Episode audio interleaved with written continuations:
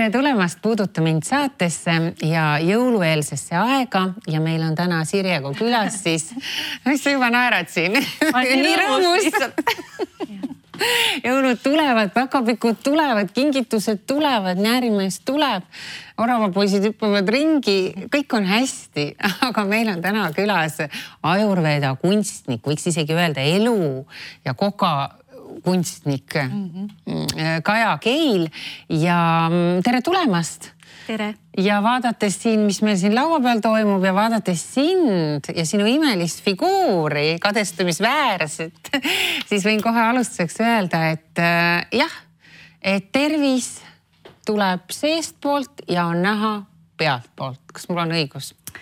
Ja ma võin äh, selle kohta öelda tegelikult seda, et me kõik oleme kunstnikud ja meie figuur on individuaalne ja iga, igaüks on ilus omamoodi. nii et, äh, et me oleme looduses igaüks ainulaadsed, nii et äh, selles suhtes tuleb, mulle endale meeldib väga praktika ja üks hästi praktiline nipp Äh, talveks või nagu meil nimetatakse kaamose ajaks. et äh, kui me aktsepteerime seda, et väljas on sügis, siis, äh, siis me ei pea raiskama aega selle peale, et, et miks ta nii pime on, miks ta nii vihmane on, miks ta nii külm on, sest ta on, eks ole mm. -hmm. et siis tuleb seda, seda suve näiteks või soojust või seda ilu, siis saab toas teha ükskõik, eks ole, millega, nii et, et selles suhtes mulle meeldib hästi öelda seda, et, et elu on lill et igal ajal, näiteks talvel läbi nende jäälillede, ikka on lill, eks ole mm. -hmm. nii et, et selles suhtes ähm, et Ajurveeda, miks mulle Ajurveeda väga-väga nagu meeldib, ma olen sellega kakskümmend aastat tegelenud ja, ja, ja ütleme praegu ma isegi väldin seda sõna Ajurveeda selles mõttes, et ähm, et on tunne, et see on midagi võõrast, see on kuskilt Indiast, et, et seal on omad aspektid juures, aga tegelikult see on puhas looduse teadus ja, ja see on selline teadus, et näiteks ähm, üks pluss üks on alati kaks, ei ole mingit kahtlust, et äkki on kolm pool. minul on vahel kolm küll. on jah mm, -hmm. et, et selles suhtes, kui me midagi nagu väga kindlalt teame, siis me ei raiska aega kahtlemisele või analüüsimisele, et, et elu on tegelikult väga lühike ja seda tuleb nii-öelda nautida ja mida enam me aktsepteerime reaalsust mis väljas on, seda naudime parasjagu, mida me muuta ei saa, siis seda ilusam see elu on mm, -hmm. näiteks jõulude ajal no pane küünal põlema, eks ole, pane kaminasse tuli, võib-olla need maitsed ja, ja tekivadki ju talv, talvel mingid hoopis mm -hmm. teistsugused himud mm -hmm.. noh, et tekib see ja. punase veini ja. himu ja tekib sellise pohlamoosi ja verivursti ja, ja, ja. hapukapsa ja no hapukapsa mm -hmm. mul ei teki, mul tekib selle hapukapsa vedeliku isu millegipärast talvel uh. -huh. ja, ja sellise nagu tummisemate asjade. see on väga super point, et ma kohe-kohe haaran sabast kinni, et kui loogiline, kui lihtne see on mm. -hmm. muidu tamm Tammsaare on öelnud, et äh, lihtne on liiga lihtne, sellepärast inimene ei armasta teda. nii et, et, et elu ongi lihtne, et näiteks äh, need tummised asjad, et et äh, ilma igasuguste keeruliste toidunimekirjadeta me peame vaatama õue, et mida näiteks talv või sügis toodab meile nagu toidulauale. et seal on juurviljad, seal on teraviljad, kõik, mis on tummised, eks mm. -hmm.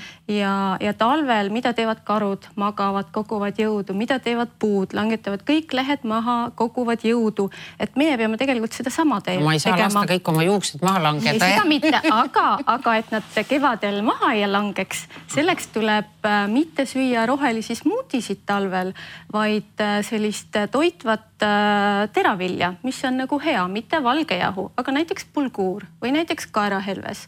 ja, ja enne siin oli juttu tulest, siis tuli ei ole näiteks laual või, või kaminas või toidu sees, mitte nagu iluasi või selline maitseasi, et, et see on hästi oluline mm, osa nii-öelda ümbertöötlemisest siis ütleme mm, -hmm. et ähm, et tuli on ju see tänu, millele me üldse, meil on nagu elu, eks ole, et, et kui päike on taevas, siis elu on, kui ära kustub, siis tegelikult ei ole, eks ole mm. -hmm.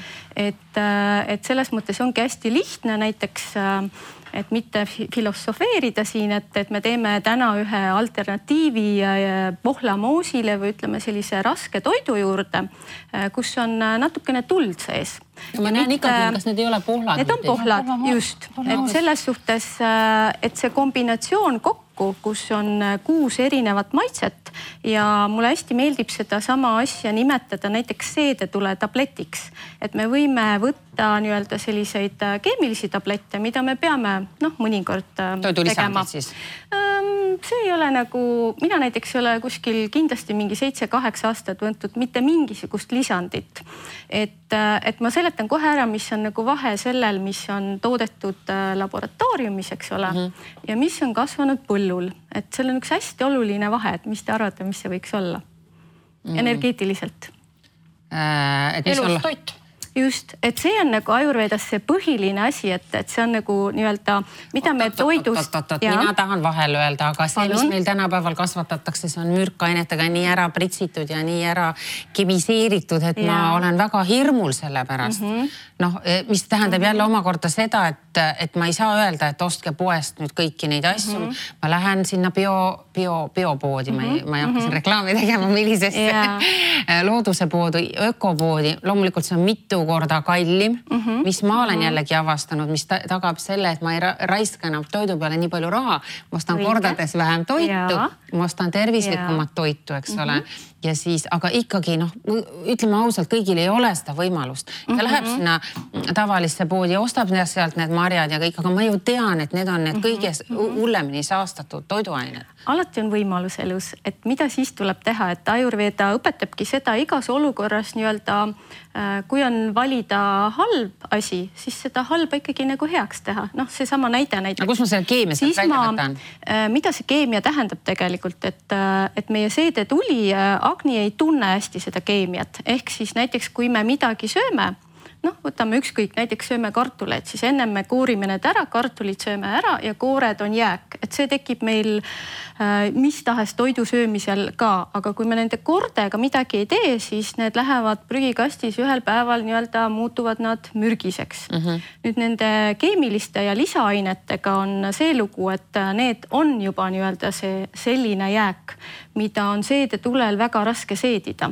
Ehk siis alternatiiv või, või võimalus seal, et me peame seda seedetuld hoidma nii-öelda väga heas töös, et mitte seda ära äh, kustutama näiteks äh, ülesöömisega või äh, kustutama sellega, et me toidu kõrvale joome vett et see on üks selline hästi põhitrikk, millega mul on väga-väga palju häid kogemusi oma klientidega, et, et me oleme harjunud äh, jooma toidu kõrvale midagi. külma, midagi mm. -hmm. aga tegelikult noh, eriti need inimesed, kellel on see seedetuli näiteks nõrk, mis tähendab seda, et ähm, peale teist valget klaari hakkab kohe nagu gaas või mis mhm. iganes kõht hakkab valutama. just et siis äh, ei tohiks kindlasti juua midagi külma, et, et see on seesama või ütleme liiga suures koguses, et see on sama näide, et kui me lähme suvel teeme grilli, paneme, ajame söed kuumaks ja vahetult enne liha või mille iganes pealepanemist äh, viskame korra külma vett peale.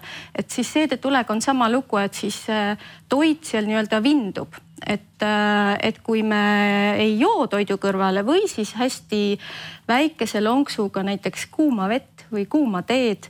et kui on liiga, kui on liiga äh, kuiv toit näiteks mm, -hmm. et ähm,. no ma söön saiakese ära näiteks. kui saiakese kõrvale võiks juua tõesti nagu. kohvi tahan juua. konjakit äh, ja kohviga on jällegi äh, selles mõttes noh, Ajurveeda ei, ei tõlgenda mitte ühtegi asja, et see on halb see on hea, see sõltub, eks mm -hmm. ole, et mis on nagu kohvi omadused, et kohvi mm. on mõru ja hapu. nii njamm. kui inimesel on palju tuld või palju õhku, eks ole, siis, äh, siis see hapu äh, nii-öelda genereerib seda tuld natukene juurde, tekitab sellist äh, agressiivsust, eks ole. ja kui me sellega üle pingutame, siis noh, siis lihtsalt äh, me teeme midagi just.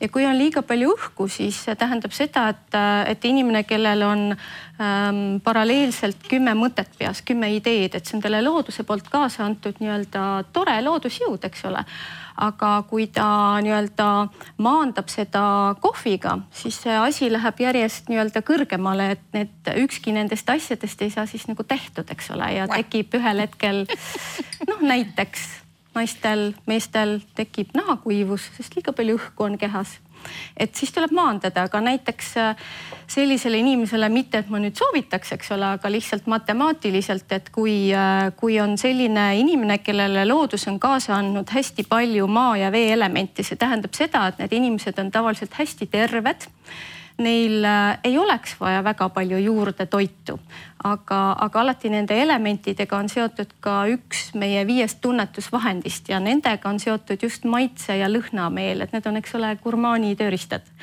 ja selles kontekstis ongi nende elu väljakutse, et, et mitte kogused, vaid, vaid väike ja hea ja nii-öelda nautida siis nendel inimestel see tass kohvi kaks päevas ei tee mitte midagi, sest neil on äh, puudu õhuelemendist ja, ja tuleelemendist, et selles mõttes noh, see sõltub.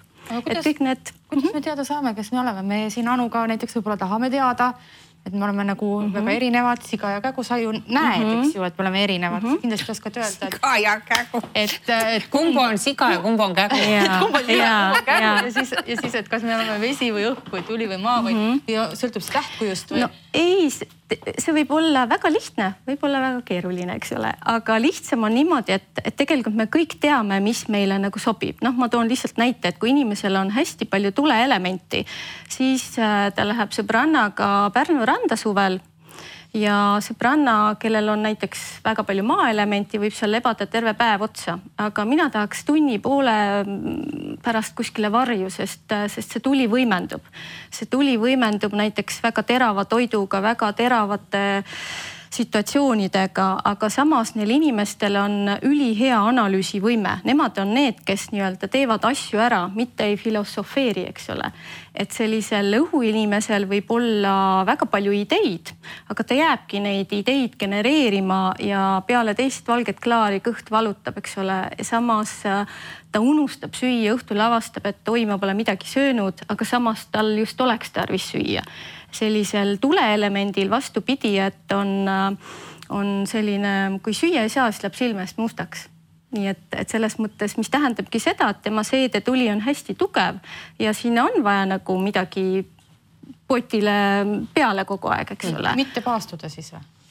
Paastumised on ka väga nagu individuaalsed selles suhtes, et paast on hea, aga, aga seda, kui me teeme jälle selliseid ekstreemseid, näiteks äh, nädal aega veepaastu sellise õhu, õhutüüpi inimesele, siis see on, ütleme siis tervist kahjustav, sest tal ei ole midagi, mida nii-öelda paastuda mm, -hmm. et siis selline inimene peaks äh, paastuma.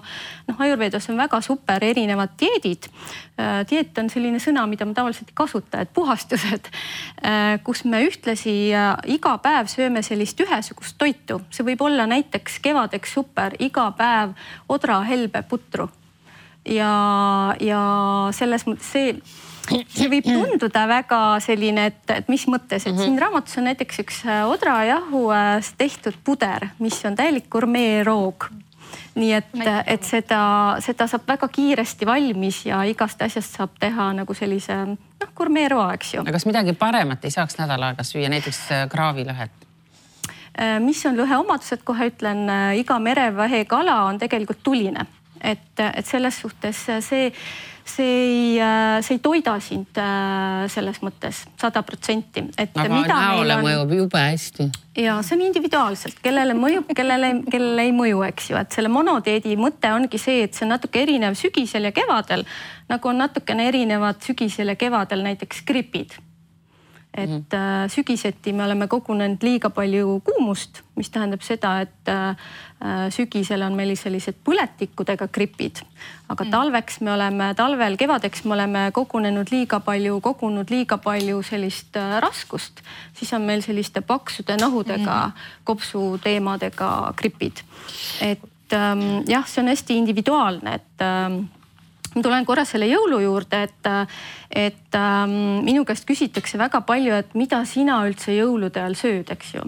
et äh,, et äh, hästi olulised on Ajurvedas sellised kombinatsioonid, et äh, et võib-olla ma ütlen siia kaks asja ära, mis on olulised, et näiteks värsked puuviljad ja juur äh,, värsked puuviljad ja marjad ei sobi kokku äh, raskema toiduga et mikspärast, sest äh, raske toit vajab seedimiseks aega, värsked puuviljad, marjad tahaksid kiiremini edasi minna ja kui nad jäävad nüüd ootama, näiteks sööme magustoiduks meloni, siis siis on puhas vesi, eks ole, mida me jälle teeme, kustutame tuld mm -hmm. ja mhm. siis jääb kogu see kraam tegelikult nagu vinduma.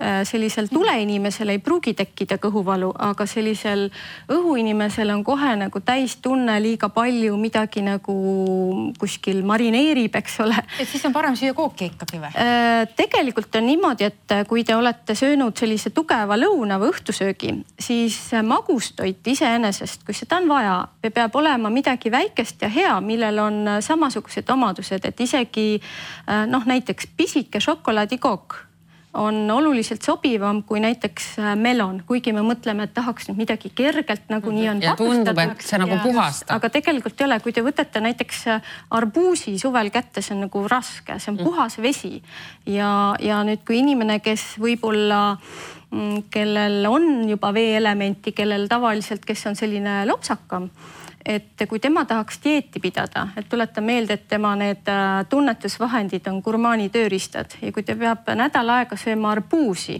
see lihtsalt äh, ei toimi ta puhul, sest ta genereerib vett juurde, aga ta ikka tahaks nagu midagi head. et kõikide nende äh, igasuguste dieetide ja puhastuste mõte peab olema see, et see ei oleks füüsilisele kehale stress.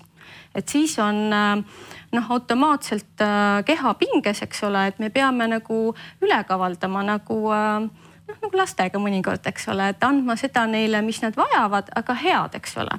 et, äh, et selles suhtes siis toimib nagu kõik ladusamalt, et kui te olete midagi väga kaua kogunud ja ühel hetkel peate seal kõik ära andma kohe, et siis, siis tekib ju stress, eks ole, et see äraandmine peab olema selline mõnus, eks ole. aga kas see võib nagu tähendada seda ka, et kui ma söön selle meloni või arbuusi sinna jõululõuna lõppu, et, et see pigem nagu kasvatab kehakaalu. absoluutselt, sest tuli on kustus, eks ole.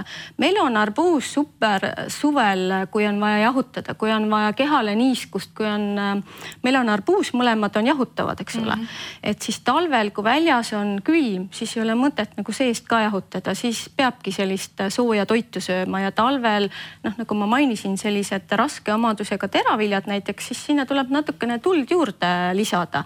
et üks võimalus näiteks noh, eriti nendel, kellel kellel on see soodumus, et tekib puhitus, mis iganes, siis äh, enne sööki võiks äh, närida natukene üks pisike viil ingverit, laimi ja pisikese soolaga, et, et see on. miks see sool seal oluline on? sest sool on tuline, eks ole, laim on hapu ja ingver on ka tuline. soola võib ära jätta või? soolaga on selline lugu, et, et me kardame seda soola. kardame hirmsasti soola ja suhkrut, aga, aga siin on nagu küsimus kvaliteedis ja sool on hästi oluline, et, et sool ka seob neid toitaineid ja ta on tegelikult aktiveerib seedetuld.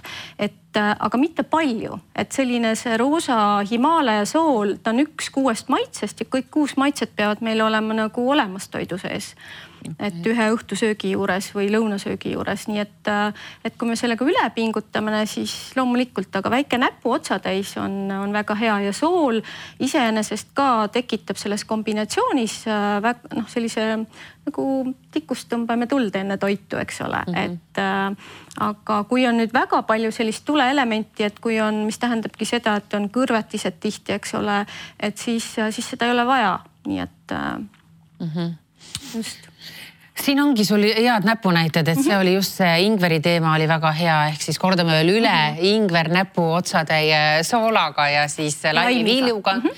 ja väldi toidu kõrvale külmade jookide joomist Mm -hmm. aga mis siin veel on hästi põnev, et ära söö korraga rohkem, kui mahub sinu kahte peopesasse mm. -hmm. Mm -hmm ühe toidukorra ajal siis? jah, see on ja sellega on veel see trikk, eks ole, et see on sinu tegelikult noh, ütleme sinu mao suurus tegelikult. enne seda, kui ta välja venis. ja siin peaks olema nii-öelda üks osa tahkele toidule, üks osa vedelale mm -hmm. ja üks osa jäetud nii-öelda siis ähm, Äh, vabaks, et kus see toit saaks siis nagu ringi käia. et selle toidu trikk ongi tavaliselt see, et, äh, et ma mõnikord ütlen isegi niimoodi, et ei ole oluline, et mida süüa, et on oluline, kuidas süüa. et kui ma näiteks ähm, äh, söön niimoodi, et parasjagu vaatan äh, telekat või, või loen midagi, siis tegelikult äh, ma ei, ma ei tunneta neid maitseid, ma ei äh,, ma ei saa aru, mida ma söön. Ja selles mõttes me sööme üle, aga kui näiteks on jõuluõhtuseks, eks ole mm, -hmm. siis äh, siis mida teevad nagu prantslased, nad mm, teevad sellist äh, maitsevad, käivad kõik need maitsed läbi, et see ei ole lihtsalt niisama äh,, niisama, vaid, vaid äh, ma tõepoolest nagu tunnetan kõigi oma viie tunnetusvahendiga seda toitu, ma vaatan seda, ma kuulen seda heli, eks ole, ja kui ma ise teen, siis ma puudutan, ma nuusutan, ma maitsen, sest me ei söö ainult suuga, me sööme ju noh, nii-öelda silmadega kõigi kogu, kogu kõigi meeltega. et see on nagu hästi oluline, et see, see toit on ju ainus asi, mis meid tegelikult toidab, eks ole, meie füüsilist keha selles mõttes. ja, ja siin on nagu kaks olulist aspekti, et kui see tuleb karbist, purgist või, või kust iganes, et olgu ta kui orgaaniline või ökoloogiline, seal ei ole seda elu, mida me tahame, et meil need uued rakud nagu õide puhkeksid, et, ähm, et ja, ja selle toidu juures, et sellest teha nagu rituaal, eks ole, et seda tõe, tõeliselt äh, nautida, nii et, äh, et siis mitte, ma võin anda pea ette, et kui me nagu sada protsenti pühendame tähelepanu sellele toidule, me sööme vähem, kuskilt pärast ei pigista, kui me tuleme üles toidulauast näiteks, nii et, äh, et need on sellised lihtsad jutuks hea küll, aga millal ma siis oma artiklid läbi loen ja millal, et ma, ma olen ikkagi pannud praktilise koos selle mm -hmm. nii vajalikuga mm -hmm. kokku, et, et samal ajal kui ma söön mingit võileiba või salatit mm, -hmm. siis mul on ikkagi see ajaleht ju kõrval, ma pean ju need uudised kuskilt kätte mm -hmm. saama. mis mõttes mul on aega nüüd mina siis? mina küll ei tee nii, mina istun küll vaatan, kuidas tihased akna taga lendavad ja söön rahulikult ja ma ei tea, mul on see aeg.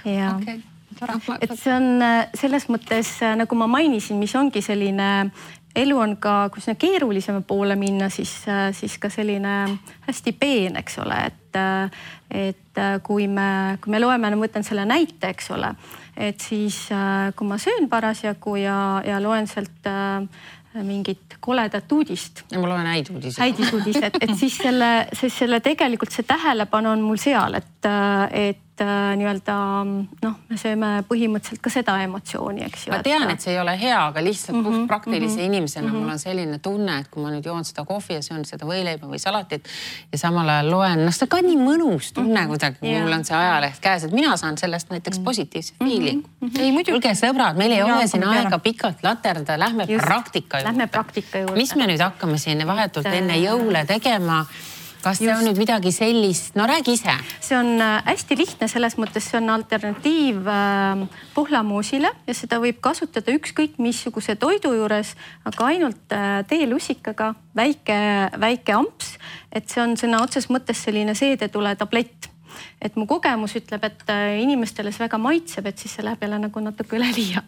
et mida ma siia panen ma panen siia kõigepealt natukene selitatud võid, see on, eks ole, võirasv, mhm. millest on äh, hautatud välja, aurutatud välja kõik, mis võiks minna pahaks, eks ole. aga kust sa said seda? seda ma teen ise ah,, et see on väga-väga. tänapäeval vist osta ka. ja, aga ise teha on seda väga kerge.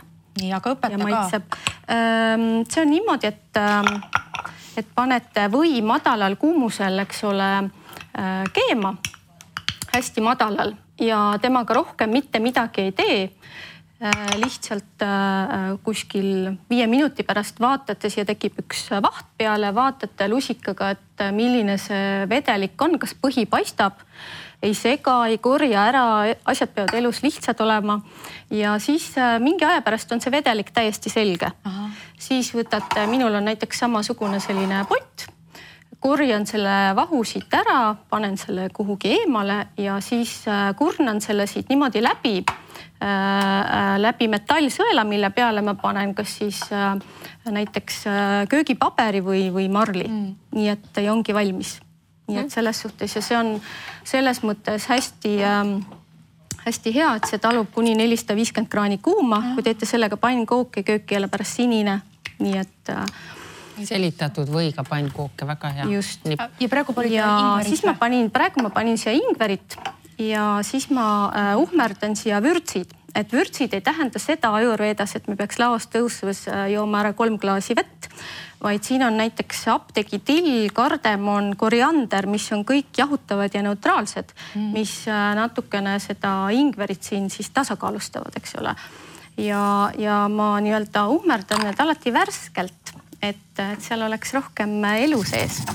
nii et, ähm, et need ei pea olema väga peeneks uhmerdatud. et äh, selles mõttes. juba lõhnab nii hästi. ja mm, -hmm. just ja siis ma äh, samamoodi ingveri juures äh, röstin need ära, et äh, kui, kui inimesed on mul siin vürtsitundlikud mõned, siis alati, kui näiteks kiis vürtsid ära röstida ennem, siis nende töö on seal olemas, aga nende maitse ei ole selline noh, mis hammustaks või, või, või mm. oleks selline toores. nii et nüüd me röstime siin need koos ära. ja siis me paneme siia äh, Äh, see tegelikult nimetatakse, eks ole, tšatniks, et äh, kui, kui kellelgi veel kuskilt on meelde jäänud näiteks. Ja nüüd ma panen siia sellist äh, pruuni toorroo suhkrut. et, et suhkruga on ka selline lugu, et, et seda tuleb kasutada nagu õiget, et mm. mina näiteks küpsetan, keedan kõik selle suhkruga ja nüüd ma karamelliseerin selle ingveri siin ära natukene. teen ta selliseks aga valget suhkrut siis sinu äh, prügikapis üldse ei ole? ei ole ja, et selles suhtes äh, äh, sellel on jah, sellised omadused, kus on jälle neid äh, samu aineid väga palju sees, millest Anu ennem rääkis, et, et ma kasutan. on surm. just, et, et elu peab olema magus, aga õigete asjadega, nii et nüüd te näete, et see natukene siin nii-öelda läheb karamelliseks, see ingver äh, sulab siia teravus sulab magusa sisse mm. -hmm. ja nüüd ma panen siia peale äh, näiteks äh, mustloom, need ei ole seened. Need on need on leotatud äh, mustad loomid, et, et väga super on ka näiteks teha viigimarjaga. ja panen siia peale veel pohlad. ja nüüd nad võivad siin meil lihtsalt nii-öelda keeda ja marineerida mm. natukene ja ma tegelikult äh, riivisin natukene apelsini koort ka, et võib siis jõulumaitset panna nii-öelda see on nii hästi lõhnav, ma niimoodi hakkaks praegu jooksma ja näpuotsatäis siis soola mm., et äh,. valget surma. nii et. sa üldse ei söö äh, soola või? väga tubli.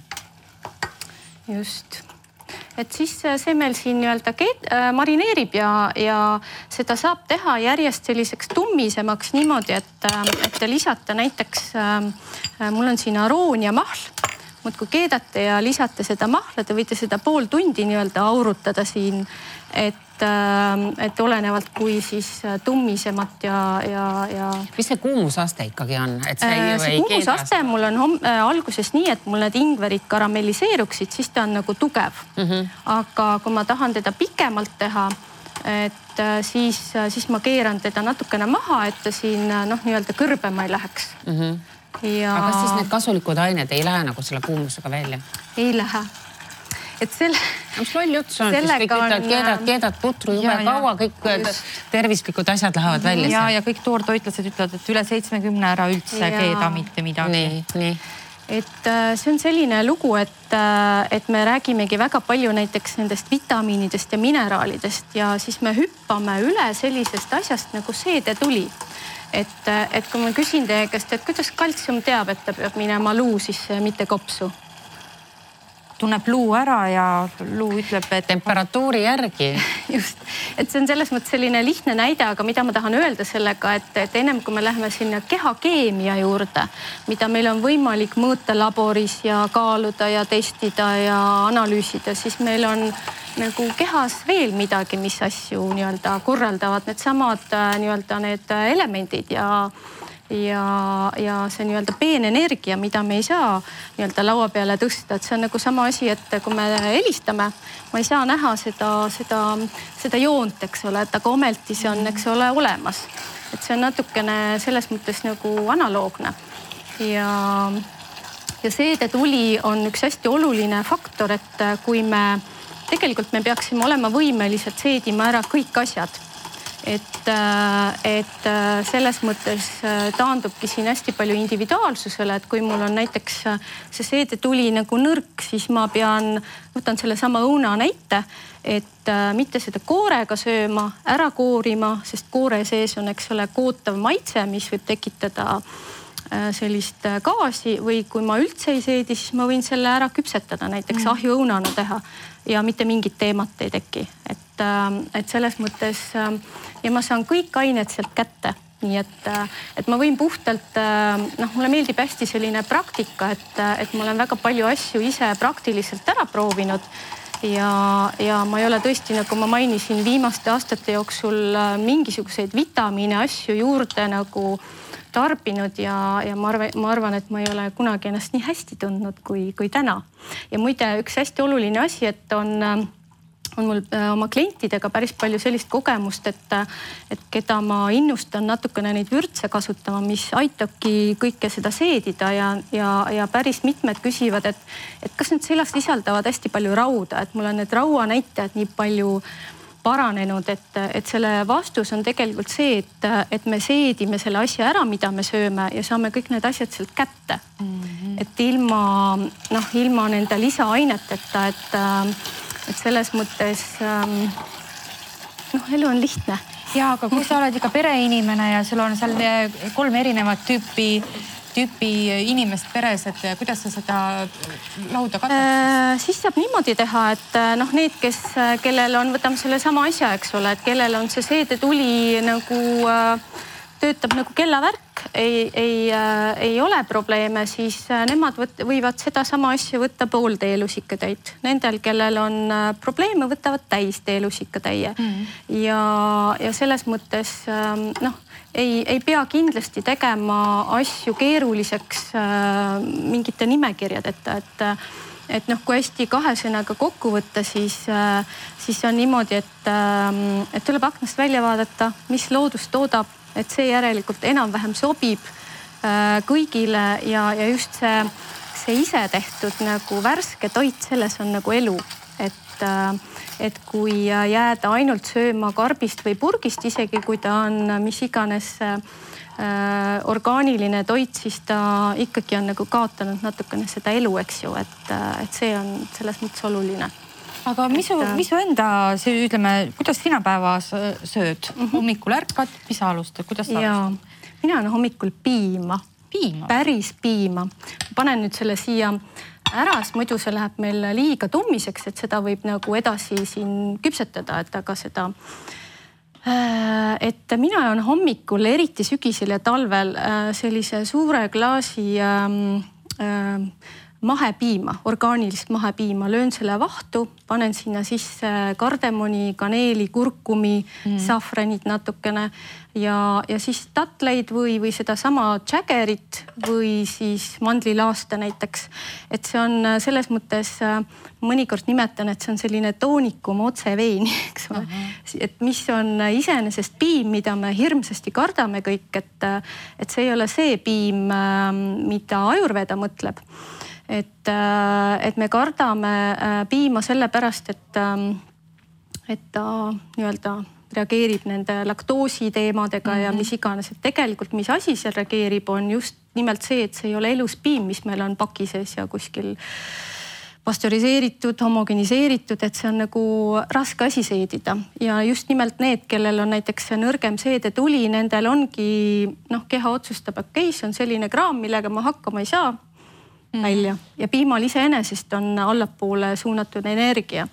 nii et, ähm, et selline on minu hommikune nii-öelda ähm, esimene toit, eks ju, ja, ja, ja päeva jooksul on hästi tavaliselt, kui ma teen putru, et nagu mainisin, et hea logistika on väga oluline, et, et mulle väga meeldib talvel ka pulguur, mis on, mis on hästi lihtne teha, siis ma teen hommikuks äh, Äh, sellist putru näiteks, riivin sinna apelsinikoort, mingit äh, mõnusat asja, vürtsi sisse, kiiga, eks ole. et äh, ja, ja siis jätan osa sellest järgi ja lõuna ajal üks hästi lihtne nipp, kuidas teha kümne minutiga soe lõuna. et võtta juurikad, köögiviljanoaga lihtsalt viilud teha panna panni peale kiiga, kahe suure kahvliga segamini, natukene vürtsi peale, laimimahla, värskeid ürte ja seesama hommikupudru pulguur sinna segada, on selline soe salat mm. -hmm. et äh, peet väga mõnus, eks ole, et, äh, et sellist. aga on... sa ei nimetanud äh, siin siga mm, -hmm. lehma Nendega on selline asi, mida ütleb Ajurveeda selle kohta, et liha iseenesest kuulub apteeki et mida see tähendab, et see, et mida, mis on liha omadused lihtsalt matemaatiliselt ilma andes hinnanguid, eks ole. on liha on hästi-hästi tugev proteiin, eks ju et mida me kindlasti saame kätte ka nagu taimedest, aga näiteks on olemas Ajurveedas üks selline teraapia, kus äh, inimesele antakse seitse päeva järjest punast liha äh, süüa, et, et ta tuleb hästi kiiresti üles turgutada. et aga siis pärast on muidugi teatud teraapiad, et mina ütlen liha kohta seda, et äh, ma ise ei söö liha, et aga, aga siin on tänapäeval just kaks olulist asja, et, et see liha kvaliteet, eks ole, et mis seal nagu sees on mm -hmm. ja noh, teine on puht selline äh, Äh, selline filosoofiline, eks ole, et kui, äh, kui me sööme ploomi ära, siis ploomikivist kasvab uus ploom. aga kui me jõululaual sööme selle sea jala või mis iganes, siis sellest uut siga ei kasva, et see on lihtsalt, seda võib igaüks iseenese jaoks nagu mõtestada, aga, aga kindlasti noh, ma ei ole selle poolt, et me hakkame vägisi üheks või teiseks, siis see on lihtsalt nagu mm, -hmm. et, et noh, minul on, sul on see loomulikult selles mõttes, et mul ei ole nagu vajadust aga lähme ikkagi põhinipi juurde, mis on siis jõulud ja jõululaud ja ütleme mm -hmm. nüüd inimene on ikkagi puginud ennast ikka sellest sööb liha no, notsust ja... Mhm. täis on ju mm, -hmm. kuna see peab sinna kuuluma või mõnel mm -hmm. kuulub hani jõululaua peale, siis yeah Mm, no kui ma olen selle patu ikkagi ära mm -hmm. teinud, kas on mingi kiire meetod, et, et sellest on. kõigest vabaneda? jamast. näiteks üks seesama meetod ongi, et sinna selle, selle hane või, või notsu juurde, et, et võibki võtta sinna toidu juurde selle teelusikatäie sedasama chutnit. enne pärast? Äh, toidu juurde. juurde kohe kõrvale? Okay. ja noh, ütleme selle pohlamoosi lisandiga ja näiteks kui on kapsad, mis on ka mul väga hea kogemus, et kapsad iseenesest on ka, eks ole, üsna rasked et siis võib ka teha niimoodi, et, et panna täpselt samamoodi potti natukene giid, natukene hästi peeneks hakitud ingverit ja siis need kapsad sinna peale. Ehk siis sinna kapsa sisse peita ära natuke ingver mis, mis maitsena ei tule üldse välja, et mm. aga, aga see teeb ta jällegi nagu kergemaks. Mm ja, ja siis jõulujärgsel hommikul, siis meil võivad olla natukene silmad paistes või, või mis iganes, eks ole, mida see tegelikult jällegi ilma hinnanguteta, mida see matemaatiliselt tähendab, et meil on nagu kogunenud äh, liiga palju äh, veemaa elementi, mis on äh, noh, ka tuld, eks ole. et siis mida võiks teha näiteks, kõige lihtsam variant, jätta ära hommikusöök.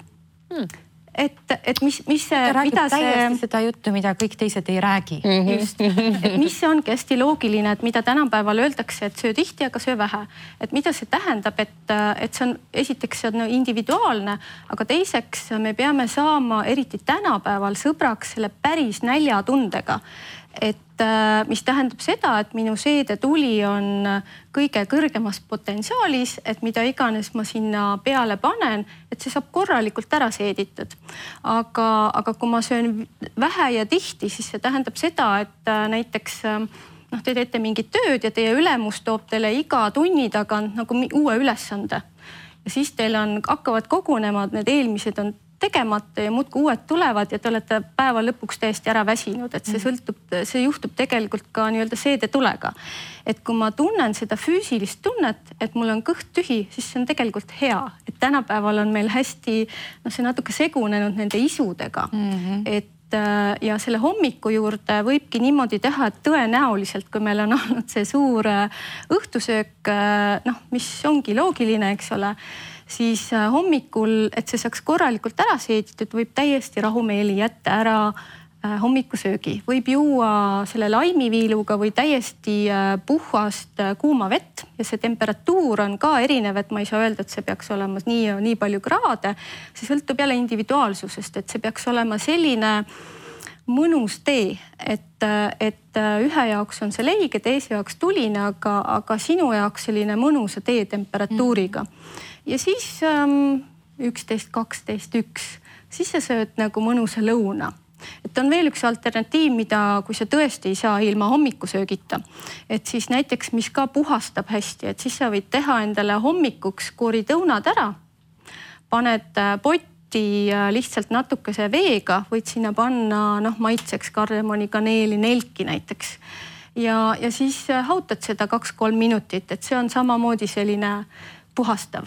Et seda võid teha näiteks siis, kui sul on mingi eelmine päev, noh, lihtsalt läks õhtuseks pikemaks, selline näiteks nipp. Vau, puhastab just. siis sinu varustikku nii-öelda. ja, ja aga no jõuluajal, jõuluajaga käivad ikka piparkoogid ja magus ja, ja seda tahaks mm -hmm. ka palju mm -hmm. süüa ja kuidas sul endal muidu magusega see suhe on? mulle väga magus meeldib, mulle meeldib äh, küpsetamine, keetmine magusa, magus on äh, noh, ikkagi iga päev minu laual, alustades sellest hommikusest piimast, mille, mille maitseomadus iseenesest on magus.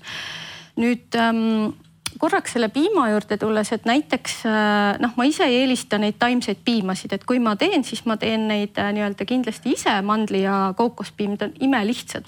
et kui me ostame neid nii-öelda poest, siis ma arvan, et tänane piim säilib kindlasti aasta aega, mis on jällegi mhm. noh, selles mõttes ähm, ei ole mu jaoks alternatiiv, aga näiteks äh, jõuluidee jällegi, et kui te teete sellist kartuligratääni, siis kartul maavitsalisena ei sobi kokku piimatoodetega, siis sinna gratääni te võite teha mitte koorega, vaid selle mandlipiimaga hoopis kergem. Või lasanje samamoodi, et seal võib neid kasutada. kookospiim siis käib sama et...? Äh, ja, aga ütleme, mandlipiim sobib äh, gratääni juurde rohkem. Ja siis üks selline hästi lihtne magustoit jõulude ajal, mida ma kasutan, on see, et jällegi aega kokku hoida, et jõulude ajal me teeme ka nii-öelda noh, seda klögi näiteks. Siis keedate hommikul glögi ja panete sinna sisse, koorite pirni ära, aga jätate selle tupsu alles ja glögi keetmise ajal panete need pirnid sinna sisse, eks ole. noh, lõikate pooleks ka -hmm. sisu välja.